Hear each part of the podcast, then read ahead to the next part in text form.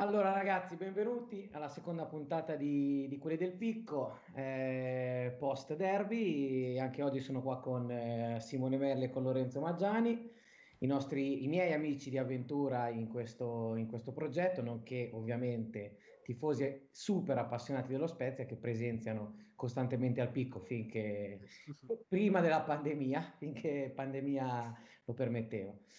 Eh, ricordiamo a tutti, eh, qualora volessero intervenire o partecipare, eh, di poterci contattare sia sul nostro canale YouTube, che è quelli del Picco, sia sulla, sulla nuova pagina Facebook di quelli del Picco, o di eventualmente poterci poi contattare a quelli del Picco podcast chiocciolagmail.com sia per intervenire, per darci dei consigli o comunque per, eh, insomma, per supportare questa, questo nostro progetto di, con questa nuova, in questa nuova esperienza. Detto questo, eh, partiamo, iniziamo un po' a chiacchierare, come al nostro solito, su quello che è stato, ahimè, il derby di ieri sera, eh, che ovviamente ci ha visto uscire sconfitti e aggiungo eh, anche un po', eh, un po' tanto tristi perché a mio modo di vedere eh, ha visto una squadra sì perdere, ma anche eh, rimarcare che c'è qualcosa che non va, che c'è qualcosa che non va su, su, più aspetti. Quindi la mia domanda è, partiamo con Simone, dimmi un po' quello che secondo te è mancato e quello che, che insomma, che, si, che, potrebbe andare un po' a, a, a fare, insomma, ecco, da, da, tifosi, ovviamente non da, da esperti, ma da tifosi. No, eh, innanzitutto è mancata l'intensità rispetto alla partita con l'Inter, perché l'intensità mh, mm, quando dovevamo andare in pressing, nei contrasti, nella foga di gioco. Il secondo punto, che probabilmente è molto legato anche al primo, è proprio che abbiamo un calo fisico evidente eh, rispetto all'inizio, eh, abbastanza chiaro. E il terzo è che patiamo in maniera palese senza possibilità di smentita con le squadre che si chiudono. Cioè, se noi giochiamo con delle squadre di alta classifica in cui siamo sotto nettamente a livello eh, tecnico, però compensiamo con intensità e compensiamo col tipo di gioco che ci permette, eh, allargando il campo, eh, sfruttando questo gioco, di eh, avere anche noi le nostre occasioni. Con le squadre come quelle diciamo che dovrebbero essere tra virgolette alla nostra portata o comunque quelle che lottano anche loro per non retrocedere cosa fanno? vengono, si chiudono sì. si chiudono perché hanno un tipo di gioco tipo si chiude ancora di più il Genoa ieri per, eh. tanti, per tanti, motivi e noi lì non, non, riusciamo assolutamente non sviluppiamo il nostro gioco e quindi non riusciamo a, a essere veramente pericolosi certo che Lori cosa ne dici di, di questa cosa qua?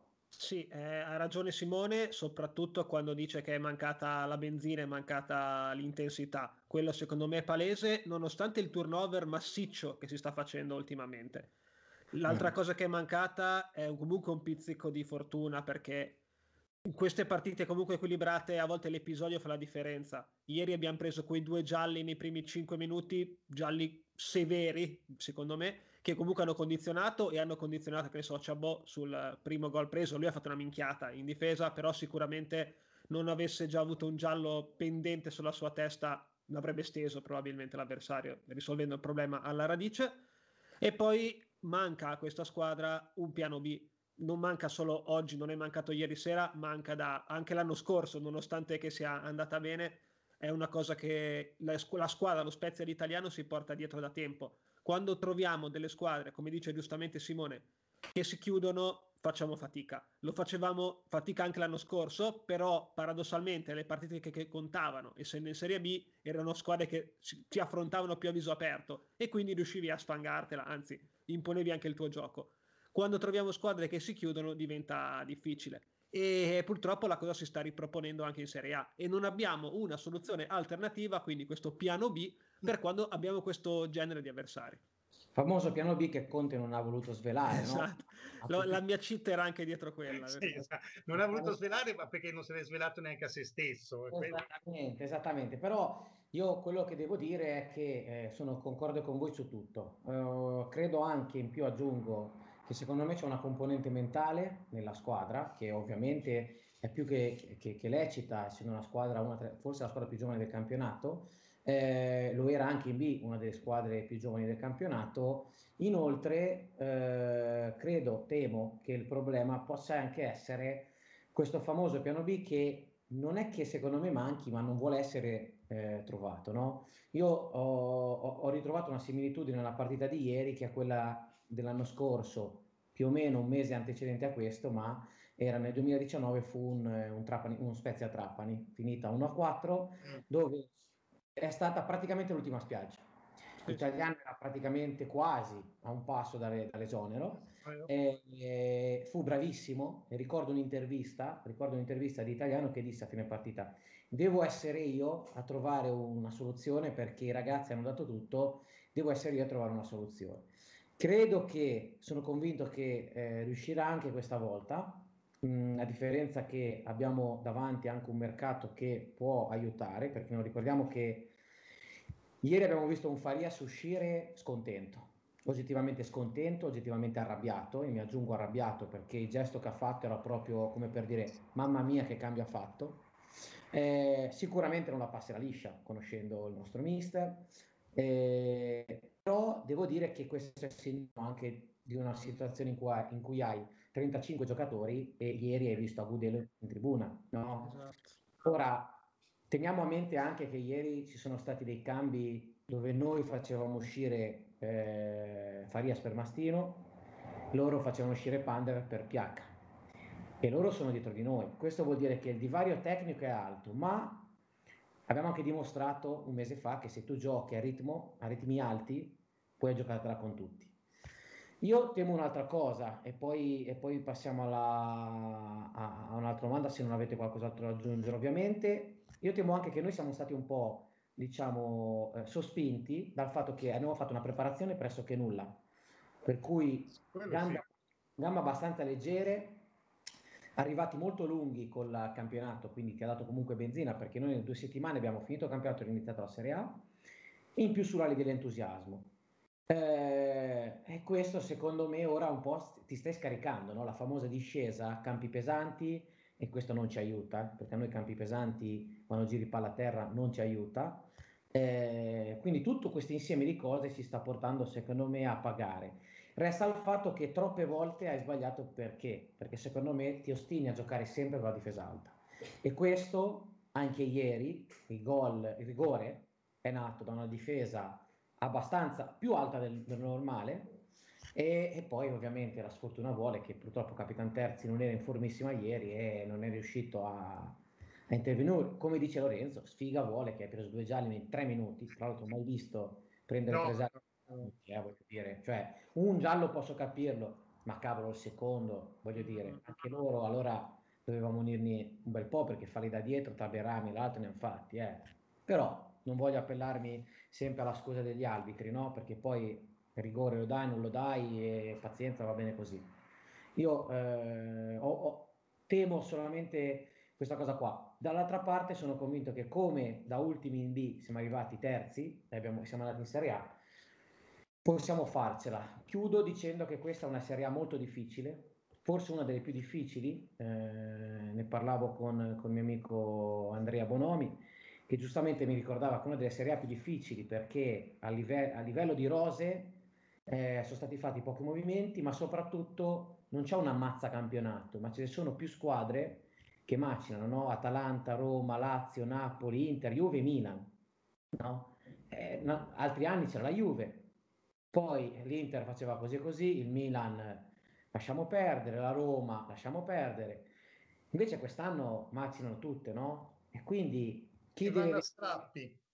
E vanno... Esatto, bravissimo, bravissimo. Perché non è che sono costanti, cioè se tu hai la sfiga di beccare eh, la squadra nel momento buono, perdi. Cioè prendi l'Atalanta, vabbè, noi l'abbiamo presa proprio a, met- sì. a cavallo. Infatti, Prendevi l'Atalanta di un mese e mezzo, due mesi fa, ci riesci magari a fare anche il colpaccio.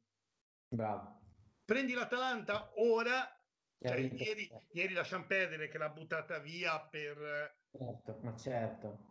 Eh, due, certo. Due, due, occasioni, due gol, insomma, vabbè, eh, quello anche di sfiga. Però se prendi certe squadre, per dire, la Juve se la prendi ora è già una squadra diversa rispetto magari ai primi tempi in cui andava di, di entusiasmo. Magari eh, dipende, dipende dal, dal momento. E per quello voi, è difficile.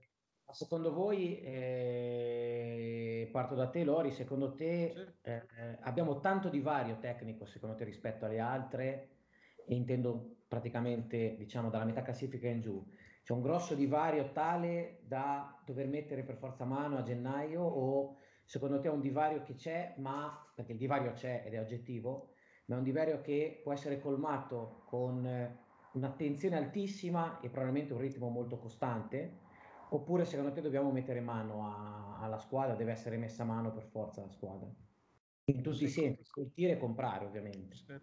Secondo me come rosa, presi proprio i singoli, solo il Crotone potrebbe essere peggio di noi. Però onestamente, presi proprio i giocatori uno per uno, abbiamo il peggior organico della Serie A o il penultimo a livello di organico. Il che non vuol dire che non ti puoi salvare con questi giocatori, assolutamente, perché anche l'anno scorso probabilmente non eravamo la terza squadra del campionato di Serie B come rosa.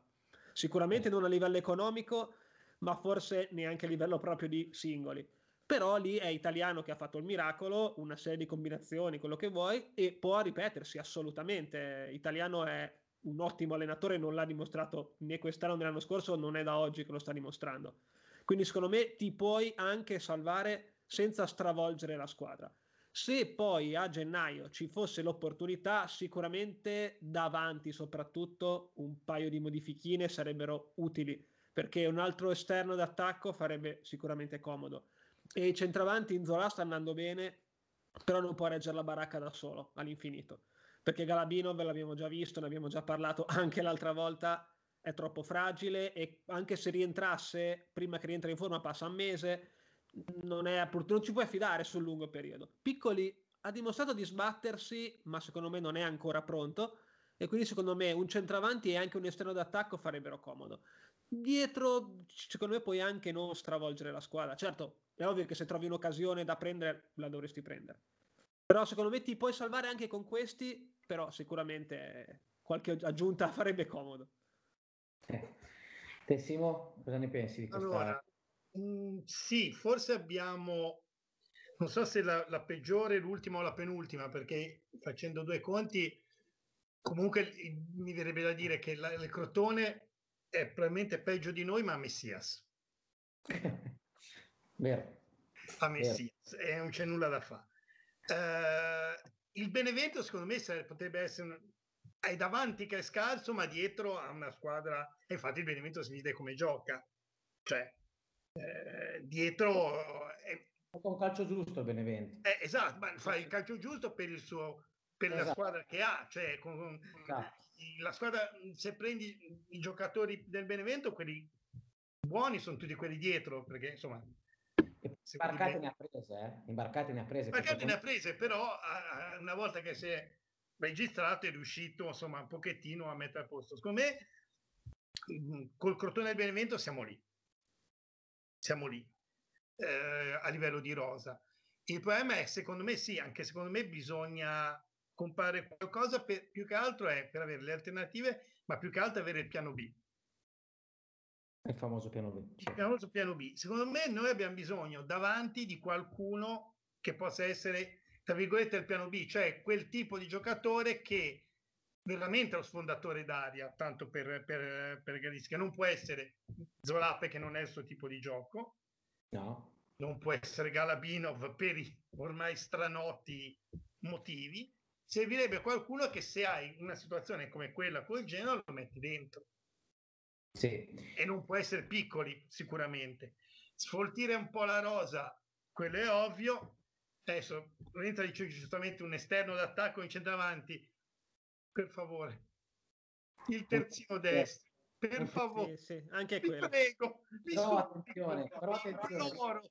Lo so che dimentichiamo a volte che c'è comunque in teoria, e io voglio dare il beneficio del dubbio, deve rientrare Mattiello Teoricamente lui è il titolare. Quindi è un bel giocatore. Lui è il titolare. Ma Mattiano comincia a pensare che veramente sia quello che gioca quattro partite sì e quattro no per infortunio. Eh, anch'io ho questa paura, però... Perché ho questa paura, eh.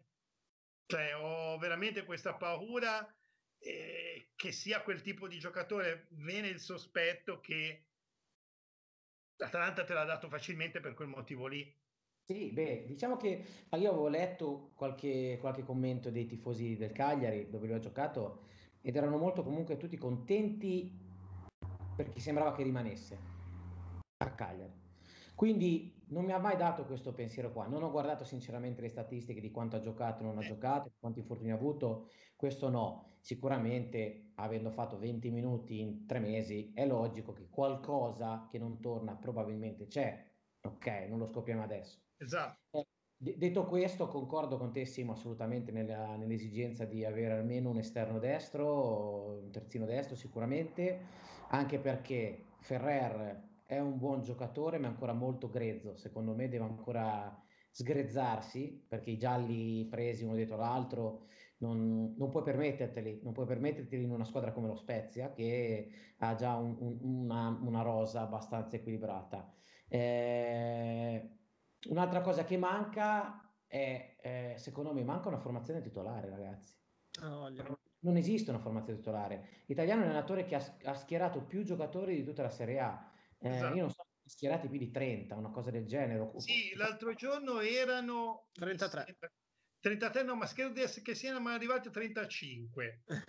Dicesse, sì, eh, l'altro... Me, io... Mi sembrava di ricordare di fondo... che dice 75. Hanno giocato tutti, perché ha giocato anche dell'Orco che non gioca da ormai un mese. Eh, hanno giocato Verde, hanno giocato tutti. Hanno giocato tutti. Io credo che nessuno sia stato fuori, almeno una volta. Il che sta a dimostrare eh, che da una parte lui vuole tenere tutti sulla corda e anche Lorenzo la volta scorsa ricordava che lui è molto bravo a fare questo, dall'altra a pensare che forse non ha le idee chiare neanche lui. Lo posso so. dire una cosa su questo, sono troppi i giocatori, lo dicevamo anche l'altra volta, non so quanto tutto questo rimescolone continuo faccia bene soprattutto alla fase difensiva. Infatti siamo tolto il Torino, se non mi sbaglio, la peggior difesa del campionato. Non è solo quello, perché ovviamente anche l'atteggiamento della squadra che è molto propositivo e poi prendi i gol in contropiede.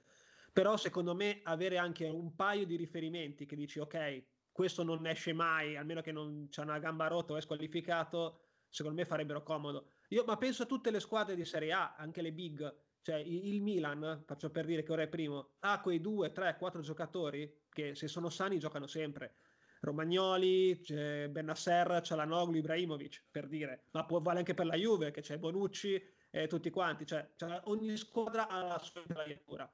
Noi no, noi non abbiamo, a parte Ricci, secondo me, che è l'unico veramente intoccabile della squadra, gli altri ruotano tutti e almeno dietro un po' più di certezza ci vorrebbe. Sì, quello sì. Soprattutto perché mi viene da pensare anche il discorso, sempre rimanendo il discorso del anche il laterale destro, i centrali, cioè non hai poi le, gli automatismi.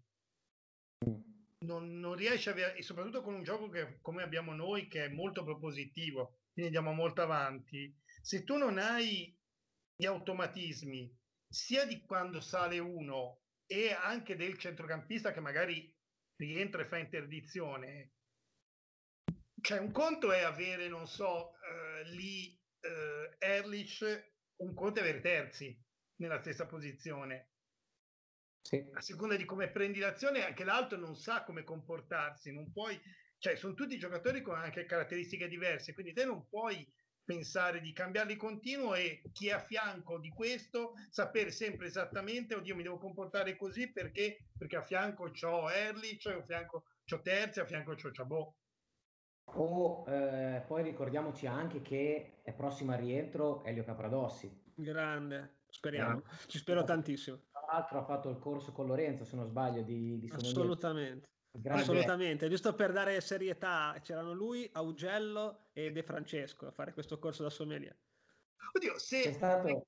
se facesse eff- dei buoni effetti come è stata la stagione scorsa di Augello, ah, no, Augello, Augello mi ricordo che il mercoledì o giovedì abbiamo fatto la lezione sullo champagne, il giorno do- la domenica o il sabato fece un gol dopo, su schema d'angolo allucinante, quindi fun- funzionò, portava bene. Assolutamente, quindi direi di riprendere appena possibile le, le lezioni di sommelier e eh, quindi Elio può dare forse quella rapidità che manca totalmente alla difesa, che manca totalmente alla difesa e tra l'altro ha una difesa che giocando alta è logico che deve essere rapida perché ripartono spesso in contropiede. Eh, faccio, dico una cosa che mi ha fatto ieri il mio amico Enrico, mi ha fatto, mi ha fatto notare. Senza il VAR noi non avremmo mai potuto giocare con una difesa così alta, mai. Sì, mai. sì, mai perché penso che avresti preso 40 gol probabilmente senza il VAR perché se, senza VAR con una difesa così non la, la, proponi la seconda giornata, la terza hai veramente il piano B perché ti rendi conto che magari hai preso tre gol di cui tutti e tre erano da annullare, però senza il VAR. È vero, è vero, è vero e tra l'altro eh, è una... Voi, voi cosa ne pensate del VAR? Cosa ne pensate voi del VAR? Era una domanda che oggi, in verità non volevo fare oggi, ma mi viene abbastanza spontanea. Qual è la vostra opinione sul VAR in generale? Allora, il VAR in generale lo trovo buono perché dovrebbe in teoria correggere errori e spesso e volentieri lo fa. Il problema, I due problemi sono uno, vabbè, la tempistica che ragazzi non si può che aspetti 20 minuti per fischiare una cosa o l'altra è veramente assurdo. Il due è il fatto, questa assurdità che può essere utilizzato in determinate situazioni e non in altre, ma nello stesso ambito. Perché un conto se tu mi dici non posso utilizzarlo perché uno doveva essere ammonito e non l'hai ammonito. Facciamo eh. un esempio. Ma mm, adesso così mi viene, eh, mi viene da pensare la partita, adesso così veniva in mente la partita della Juve con la Fiorentina. Sì. Non puoi dire non ha chiamato il VAR perché l'arbitro gli ha detto no, ma io ho visto bene. Beh, anche ieri però sembrava che avesse visto bene sì. Massa, eh? Perché ha detto, a, ieri ha mimato proprio non c'è nulla. Lui ha detto non c'è nulla. Che secondo me non c'è, cioè, appena l'ha vista arrivare, esatto. appena vista arrivare, appena vista arrivare era già, era già partito eh, per andare giù. Eh. Poi l'ha toccato per forza perché lì non potevi eh, non, può, non può smaterializzarsi, non può. Non, eh, non può. Però, Berrami l'ha cercato, eh, Berrami l'ha cercato. Sì, ha, ralle- ha, rallentato, ha guardato, se fate caso, ha guardato appena l'ha visto che era un millimetro, era già quasi per terra. Infatti, era già, era, stava già andando giù. Ovviamente lì poi lo tocchi per forza, perché lo tocchi per forza. Però guardate che a differenza di altre volte, l'arbitro ha fatto chiaro, c'è, cioè cenno proprio dicendo non c'è nulla. Infatti è quello che e quello che pensato intervenisse il VAR perché era talmente chiaro che l'arbitro avesse la situazione in pugno che a quel punto lì ho detto non interviene. Quando si è fermato, che è andato là, detto è fatta, vuol dire che gli hanno sì, detto. Sì, no, no. Però quello che mi viene appunto che dicevo è se in una partita vale questa regola che se l'arbitro dice no, io ho visto bene, sono sicuro, guarda, se ho prima, non vai al VAR. E part- un'altra partita ci va. Allora, cioè quello che dà che dà fastidio, non se a favore o contro, è tutto, è proprio in genere un discorso di eh, non uniformità, non tanto nel giudizio, ma non uniformità nel mo- metodo di utilizzo. Perché a quel punto se te lo fai in tutte le partite va bene, a me va bene. Oh. Certo, Poi, informare il giudizio.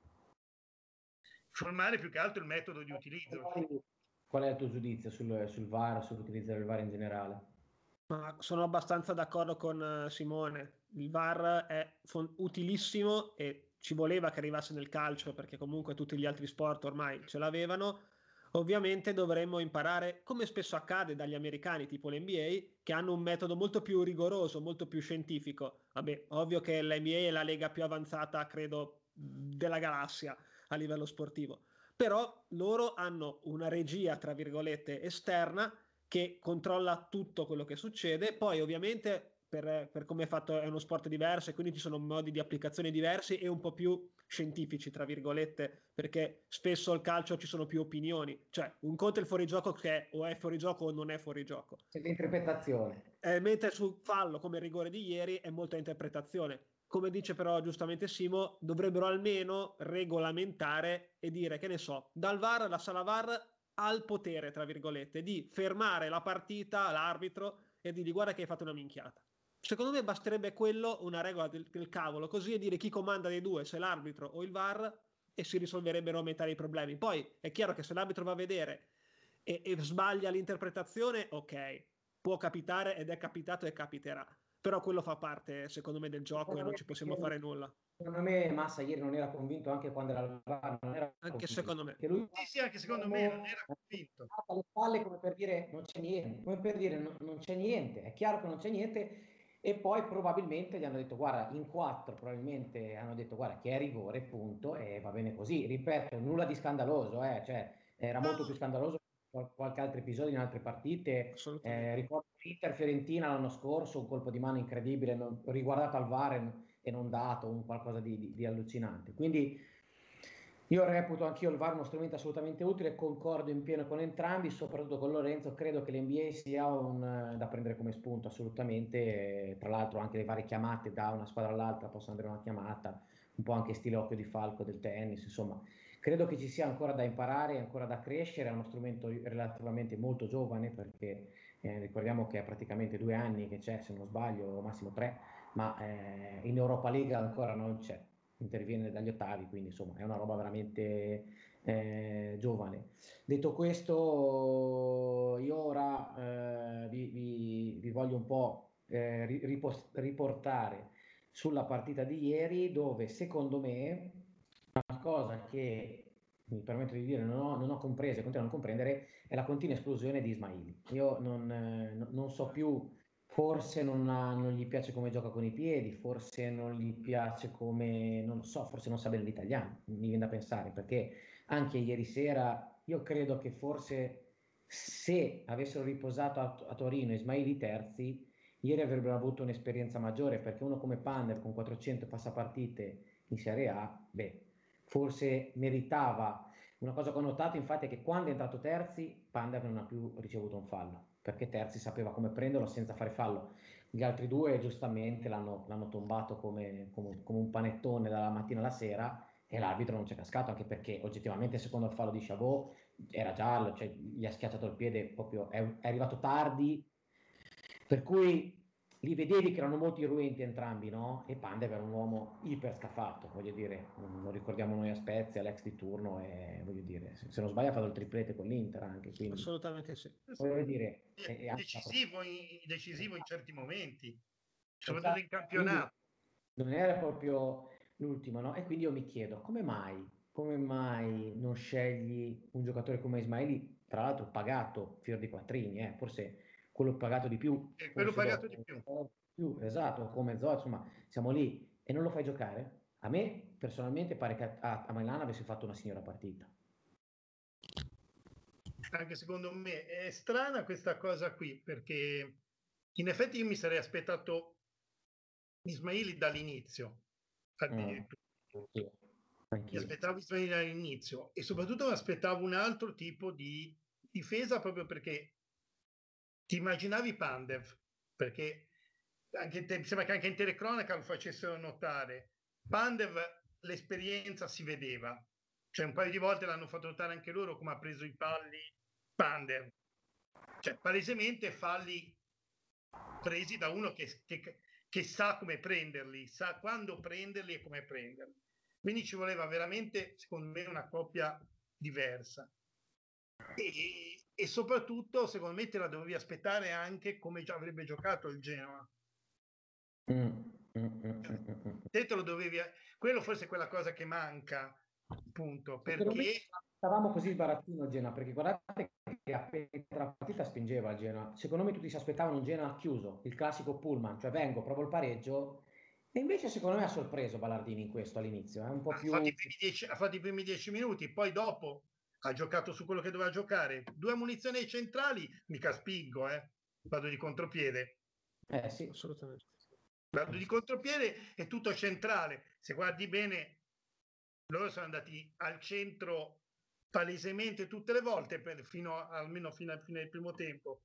Perché tanto sap- dopo i primi sei minuti lo sapevano, se dovevi giocare di contropiede lì. Era molto facile che prendevi la seconda. Chabot, l'hai detto giustamente te. Non ammonito faceva un'altra entrata, eh? certo, sì. interveniva in maniera diversa. certo. Almeno la spallata se la sarebbe giocata. Eravamo molto sbilanciati sul primo gol, eh, perché Sì, sul sì. loro gol pareggio eh, eravamo abbastanza sbilanciati, ricordo Chabot che non ha spazzato la palla e anche questa è un'altra cosa che secondo me dobbiamo assolutamente imparare, ma io credo che qua non si voglia fare, cioè quantomeno il mister chieda di non spazzare, ma questa palla sullo spazio andava zappata. Costa, fine partita, buttava via anche le mosche, ok? E giocava nel Chelsea. Non abbiamo spazzato, eh, Erlich aveva scalato, Chabot era su a contrastare, Rivignali era al centro, non gli potevi chiedere di fermare anche destro e qua arriviamo alla domanda che volevo fare oggi, che si chiama Provedel. Secondo voi Providella forte coi piedi, perché oggettivamente forte coi piedi. Tra l'altro ho scoperto che fino a 16 anni giocava attaccante, così mi hanno detto, poi sì, spero si vede anche una cosa, una cosa errata. Eh, ma mi pare che abbia dei problemi a spingere sulle gambe. Almeno non è la prima volta che nel tuffo non è eh, super reattivo, perché ieri temo che abbia avuto qualche secondo di ritardo sul gol, che non era un gol irresistibile, un tiro irresistibile, eh, o, o, no? No, Simo, cosa dici? No, non era, non era, assolutamente irresistibile, ma non ha solo un problema, secondo me, a livello di meccanico di spinta sulle gambe, c'è anche il tempo dell'uscita, non tanto quella alta, ma quella bassa. Mm. Mm, proprio, cioè, non quella alta intendo sui cross, eh, non, certo, cioè, certo. Eh, l'abbiamo visto col Bologna, che sì, si fa sì. non serviva, ma anche ieri è proprio non ha dei tempi sbagliati, ha dei tempi lenti nel capire cosa deve fare in quel momento lì. E se... Sì, eh, guarda, ieri, proprio ieri, mentre guardavo la partita, pensavo, oh, finalmente abbiamo un portiere che sa giocare bene con i piedi. Poi non l'ho detto perché pensavo di portare sfighe e facesse la pappina. Però a parte quello, eh, hai proprio sfondato una porta aperta perché comunque quest'anno qualche gol ce l'ha sulla coscienza. Mm, al di là dell'ultimo con l'Inter, ieri magari non è proprio super colpevole, ma magari un pelino di più si poteva fare e altri in situazioni in passato. È vero che ha parato un paio di rigori col Bologna tra campionato e Coppa Italia, però non è giustificato. Non so, eh, sulle uscite sono d'accordo, anche quello. Ieri ha fatto un'uscita così su destro che è stata imbarazzante, francamente. Eh sì, e sì. lì è proprio errori di lettura, sono errori di lettura, ma neanche dire che ha 18 anni, perché comunque è un 94, se non mi ricordo male, comunque se non è 94 è 95, comunque insomma la sua età non è vecchio, ma non è neanche un ventenne. Quindi neanche da dire che impara con l'esperienza a leggere le situazioni, perché ormai mh, mm, c'è poco da imparare. Non lo so. Mh, mm, non è il nostro portiere titolare, spero, perché comunque in teoria Zut sulla carta dovrebbe essere il titolare, dovrebbe essere quello con più esperienza. Quel poco che avevamo visto la prima partita non mi aveva fatto impazzire manco lui, però non si può giudicare un giocatore dopo 50 minuti quello che ha giocato, quindi per carità. Provedel, se fosse stato un fenomeno, non giocava nello Spezia comunque. Non è, non è, tanto che non giocava nello Spezia, non era libero al momento in cui noi l'abbiamo preso. Anche quella ah. Perché sai, potrebbe anche venire a giocare nello Spezia perché? Perché sei il terzo, no? Oppure vuoi giocare e c'hai davanti Donnarumma, adesso mi viene Donnarumma all'epoca certo. che aveva Buffon. Ok, dici voglio giocare. Eh, sai, Vado a giocare, certo. Non sono tutti Berni, non sono tutti Berni Pinsoglio. Quindi, eh, però voglio dire, e quello andava, no, era libero. Quindi è questo quello che mi fa pensare, non che sia venuto a giocare a Spezia, era libero. Perché alla fin fine Z è venuto a giocare a Spezia, Z eh, ha giocato anche in nazionale. Infatti io mi, mi auguro che insomma... Sì, che l'Olanda non è che abbia mai avuto una grande tradizione, però insomma... Eh... Beh, insomma, però giocava in una squadra che ha fatto tanta Champions, ha fatto tanta Europa sì, League. Infatti, infatti, io credo... ho ancora fiducia in Zut, poi speriamo che si ripigli insomma, per gennaio. Eh, io in teoria dovrebbe essere anche lui, insomma, eh. dovrebbe essere il nostro mercato, infatti è lì che poi eh, arrivavo, secondo me il nostro mercato sarà quello dei rientri, degli infortuni, Mattiello, Zot, eh, Capradossi e soprattutto spero Verde, perché ho notato che da quando non c'è Verde questa squadra fatica a verticalizzare e sembra che non riesca più a inventare, no? E d'altra parte era uno dei pochi che insieme a, a Gudelo punta all'uomo, e lo salta. La differenza è che Agudelo è molto meno disciplinato. Sì. E questo temo, questo temo sentivo anche dei genoani dove lui, ha, dove lui, ha, giocato prima, ma anche dei fiorentini, tanto bravo, punta all'uomo, lo salta, fantasioso, ma è troppo indisciplinato, è troppo innamorato del pallone, non, non, non, riesce a stare in una squadra in cui ha una disciplina di gioco, una tattica di gioco precisa come ormai il calcio impone, no? Eh, piuttosto lui ha un, uno spirito libero che ti può andare bene quando hai quella partita da provare a sbloccare. Ecco, forse ieri sera l'avrei potuto provare al posto di, di Mastino, butti dentro a Gudelo, no? E provi. E io, io, non ho capito Mastino, poi me lo, se me lo spiegate voi. Io, la mia idea, poi, poi passo la parola a Lori, la mia idea è questa, si avvicina al mercato, gli devo far fare eh. dei minuti. Bravo. Stessa cosa che ho pensato anch'io. No, no, è la mia idea e ieri ma è stato buffo perché a un certo punto mi è sembrato di ritornare l'anno scorso perché ha messo dentro Bartolomei, Mastino, c'era Vignali, cioè era come essere tornati in Serie B. Forse ha detto becchiamo la squadra più scarsa o una delle più scarse del campionato, giochiamo con i più scarsi. Adesso è una provocazione questa, però non, non, non l'ho capita certe scelte. Comunque, beh, quando c'era Vignali, visto che aveva schierato Vignali, in effetti ci poteva stare. Comunque io anche me allora. Cioè. Io riesco delle, delle, adesso dell'idea che comunque il Genoa le prossime tre le perde. allora, speriamo, speriamo. Secondo, ora non ho visto il calendario del Genoa. No, nemmeno io, eh. eh. Io ho visto il nostro e mi è bastato. Credo che eh, qui tanto ci abbiamo verso la fine eh, con le ultime domande. Eh, una era proprio questa. Il, il, nostro cammino, secondo voi, ora per finire il giro di, di andata, che ricordo la il prossimo appuntamento è il 4 gennaio con, con il Verona in casa, Alberto Picco. Eh, io mi permetto di dire che il Verona ora è alla nostra portata.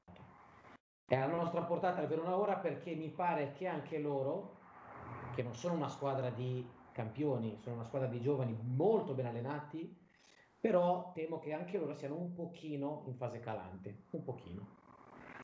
Eh, Telori, cosa ne pensi? Secondo te è così o, o no? Sì, secondo me sì. Se ci fate caso, noi questi pochi punti che abbiamo fatto, tolto il Benevento, ma comunque anche lui più o meno a metà classifica, li abbiamo fatti tutti con squadre di metà classifica.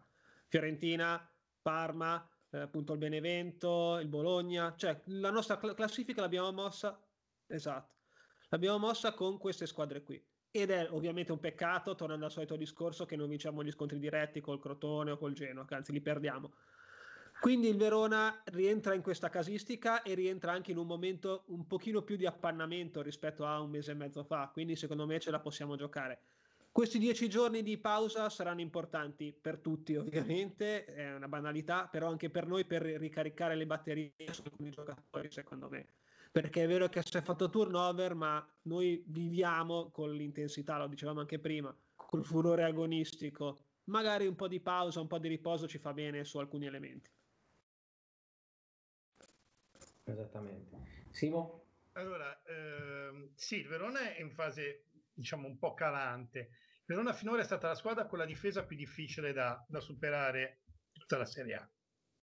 E il vantaggio che era col Verona che poi davanti non ha chi gli fa gol in maniera continuativa. Addirittura eh, due settimane fa mi sembra ha fatto giocare come secondo d'attacco Tamez. Mm. Che è un mediano. Quindi. È un mediano che è un mediano, eh, ha giocato con Tamez dietro. E lui ha bisogno di soluzioni. Di soluzioni, esattamente. Dietro era una cosa invalicabile. Ha quello che per me è, ora, oggi come oggi, il miglior portiere della Serie A. Sì. Silvestri. Oggi come oggi è il miglior portiere della Serie A. E, e però il fatto del Verona è che effettivamente in questo momento è calante perché secondo me ha tanti problemi davanti e a centrocampo più che dietro e quindi non riesce più a fare quel tipo di gioco che faceva prima. Per cui oggi come oggi è la nostra portata. Effettivamente noi abbiamo fatto più punti con tutte quelle di metà classifica. Il Benevento in teoria doveva essere più di bassa classifica, poi è, è più su del, del, previsto, ma abbiamo fatto punti con le altre rompe che non abbiamo fatto, che abbiamo perso le due partite, che magari se la pareggi- anche solo pareggiarle era meglio. Assolutamente. E quella col Verona comincia, perché Siga si è accorciata. Quindi eh. comincia a essere una partita un po' pericolosa perché sai, eh, adesso io resto della mia idea sul Genoa, però il, il, abbiamo svegliato Messias che adesso non fallisce più mezza partita, ci abbiamo pensato noi. Se poi il Crotone ci desse una parte dei soldi che dà lui, magari eh, sarebbe, sarebbe buono. Eh, la Fiorentina adesso vediamo come, come prosegue. Il Torino eh, Torino ieri ha dato una bella scossa. Ieri Torino ha fatto punti tutti, tutte quelle di Torino ha fatto punti. Ha fatto un punto il Torino, ha vinto il Crotone, ha vinto il Genoa, ovviamente. Ha poi ci ha superato perché la Fiorentina ha vinto. Quindi hanno fatto punti tutte quelle in fondo tranne noi ieri. Esatto. Sì, eh, questo è un enorme peccato, tra l'altro secondo me ci pone, come infatti stava dicendo Simone, in una situazione molto delicata, molto delicata, ma questo è sicuramente cosciente anche i ragazzi, anche il mister, che non è ovviamente la fine del campionato, questo è ovvio perché il campionato è molto lungo, tra l'altro la salvezza comunque gira tra i 32 e i 38 punti, quindi insomma negli ultimi tre anni questa più o meno è la media della salvezza, ok? Quest'anno temo sia un po' più alta perché abbiamo squadre come dicevo prima, immaginano più punti in più squadre, quindi abbiamo più squadre più forti, si rischia di essere un po' più alta, ma diciamo che di fatto, eh, insomma, mh, mm, non, sarà, non, sarà, semplice, non sarà, non sarà semplice. Eh, spe- cerchiamo, cioè cerchiamo, speriamo che i ragazzi non, non, mollino, non mollino di testa. Ora ci avviciniamo alla fine, l'ultima domanda che io voglio, che voglio farvi è questa. Eh, rispondetemi in sincerità, come se fossimo sui nostri gradoni al picco a, a ciaceae, come si dice in spezzino, ma secondo voi Volpi cosa farà? Aprirà portafoglio come gli anni d'oro o, o, lo, chiude, o lo, terrà chiuso come negli ultimi anni? Eh, così, mm, per una filosofia aziendale che può essere condivisibile come no, eh, cioè autosostentamento come eh, modello insomma, che vogliamo mettere dentro del, del, famoso Sassuolo, vendi e compra, vendi e compra, tenendo conto che sanno benissimo che Zola eh, andrà via entro giugno a un bel po' di soldini. Ecco. Allora, secondo me, eh, per quello che è il mercato di gennaio, eh, attenzione, parlo di mercato di gennaio. Il mercato di certo. gennaio, secondo me, grosse spese non le fai perché comunque non ti vendono giocatori. Ok. Quindi, secondo me, è veramente essere bravi a trovare l'offerta del prestito di qui a fine. fine... C'è, c'è, un Patrick Cutrone che è un esubero della esatto, Fiorentina. Esatto, esatto ma Cutrone la Fiorentina a te non, non te lo venderà ora. Cutrone lui la Fiorentina oggi te lo dà fino a fine anno, poi a fine anno, a seconda di come, sperando che sia andato bene a te, la Fiorentina decide per vendertelo o meno, perché oggi te lo svende. Sì, certo, chiaro. Oggi te lo svende. È chiaro. Il drone è come dire qualunque altro di quel tipo di, di giocatore lì, cioè quello che in questo... Che dava via. Sembra cioè, che in questo momento è fuori da, adesso sto usando sempre un termine a me Lorenzo molto caro, vista l'NBA, è fuori dalle rotazioni. No? Certo. Visto che è anche ricominciata due giorni fa. Iniziamo eh, tutti a guardare le NBA che esatto. non si guarda mai, compreso, iniziamo a, a appassionarci, che è sicuramente esatto. un momento meraviglioso. Noi siamo, siamo contenti. E secondo me non è questione ora di eh, aprire i cordoni della borsa. Il problema ora è di avere la voglia di buttarsi a prendere subito la prima, l'occasione buona che capita, non stare a fare il solito cincischiare, vedere, cioè se c'è l'opzione Crutone, Crutone andare immediatamente, ok va bene, lo prendiamo, lo prendiamo noi. Certo. Ci costa magari, adesso ti dico l'ingaggio, ci costa un po' più di ingaggio rispetto a cosa, ma prenderlo, anche perché se no poi alla fine rischi poi di riprendere qualcuno alla, all'ultimo e spendi ancora di più, eh. Eh, lo so. Te lo ri- posso dire la mia, secondo me Volpi, per Volpi lo Spezia è un'azienda e le aziende lavorano in modo diverso, non lavori col cuore, tra virgolette, ma lavori col portafogli. Quindi essendo un business, se c'è da vendere Zola, magari non oggi o giugno, ma comunque c'è da vendere, lo vendi e quindi spero di essere smentito, ma non mi aspetto nessun acquisto di rilievo a gennaio. Anch'io. e non mi aspetto nessun movimento particolare, se devo essere sincero, anzi mi aspetto più roba in uscita visto che siamo in tanti. Come dice giustamente Simo, bisognerebbe essere fortunati nel trovare l'offerta buona, anche in prestito sei mesi, non importa, ma al momento giusto. Il problema è che se c'è il cutrone di turno, secondo me non saremo noi, non voglio fare il pessimista, a prenderlo, ma perché è proprio una politica che ha avuto lo Spezia in questi ultimi anni, che non è quella. Non vai mai a prendere il grosso nome, vai sempre a prendere il giovane, la scommessa sperando di azzeccarla. È sempre stato così negli ultimi anni. Non credo che potremo neanche permettercelo l'ingaggio di Cutrone. Cioè, Volpi sì, se volesse, però nella, nella politica societaria no.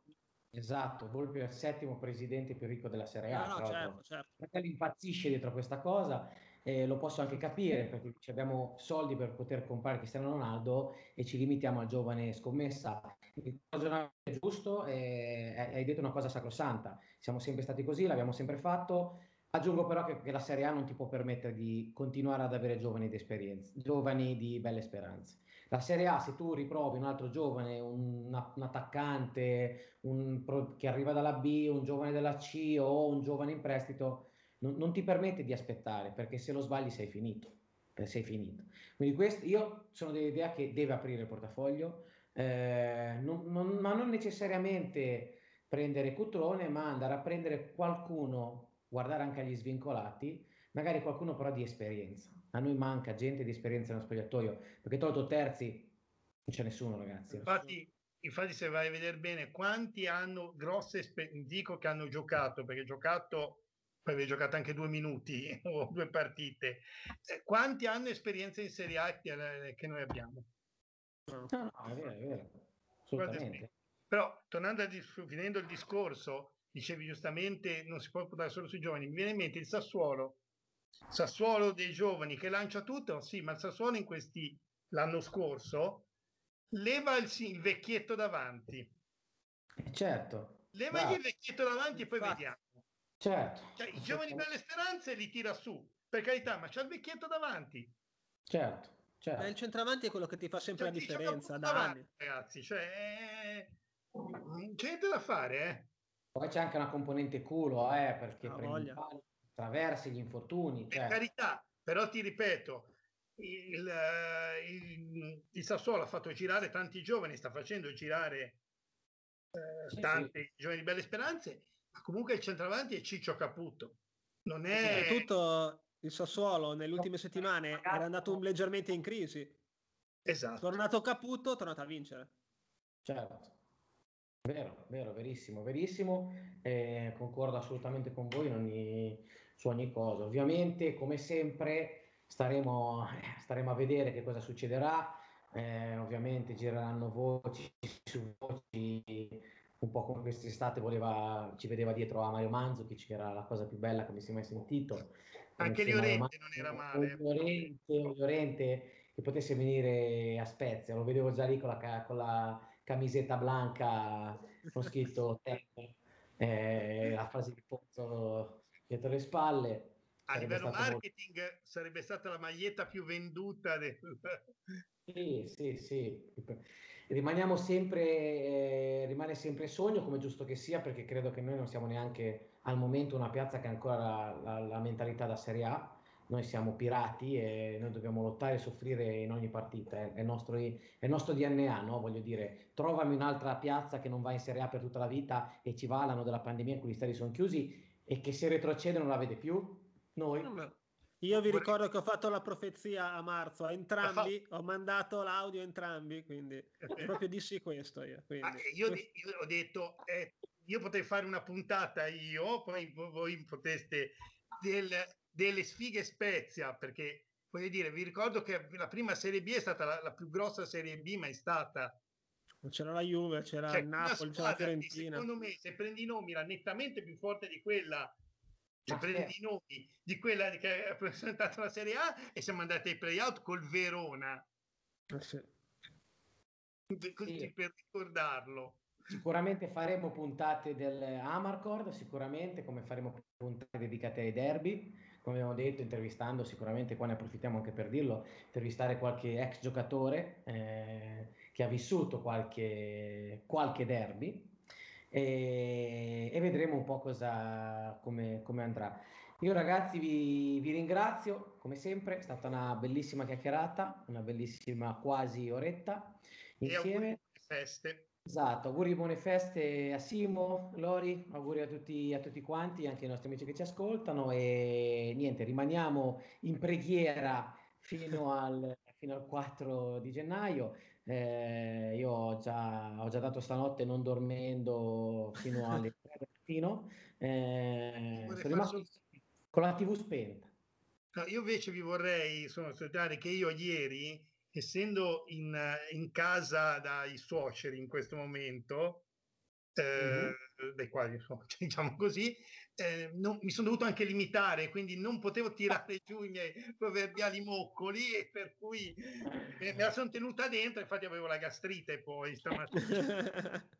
io uguale, ero nella tua solita situazione anch'io, eh. sono in trasferta e non ho potuto io esprimermi posso... come avrei voluto.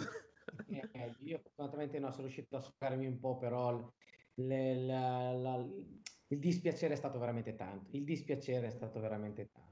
Poi, Qualità fastidiosa, sì, sì. Esatto, va bene così, eh, fa parte, anche perché erano un po' di anni che eravamo abituati a, a, a casarci no? durante le partite, quindi insomma, sempre a dire, a conqu- e invece ora facciamo la parte di quelli che ovviamente devono, devono subire, no? Quindi insomma, poi va bene, dai ragazzi, vi, vi faccio ancora tanti auguri e auguri a tutti. Ci rivediamo il, il 4 gennaio. Ciao a tutti, auguri, ciao ciao.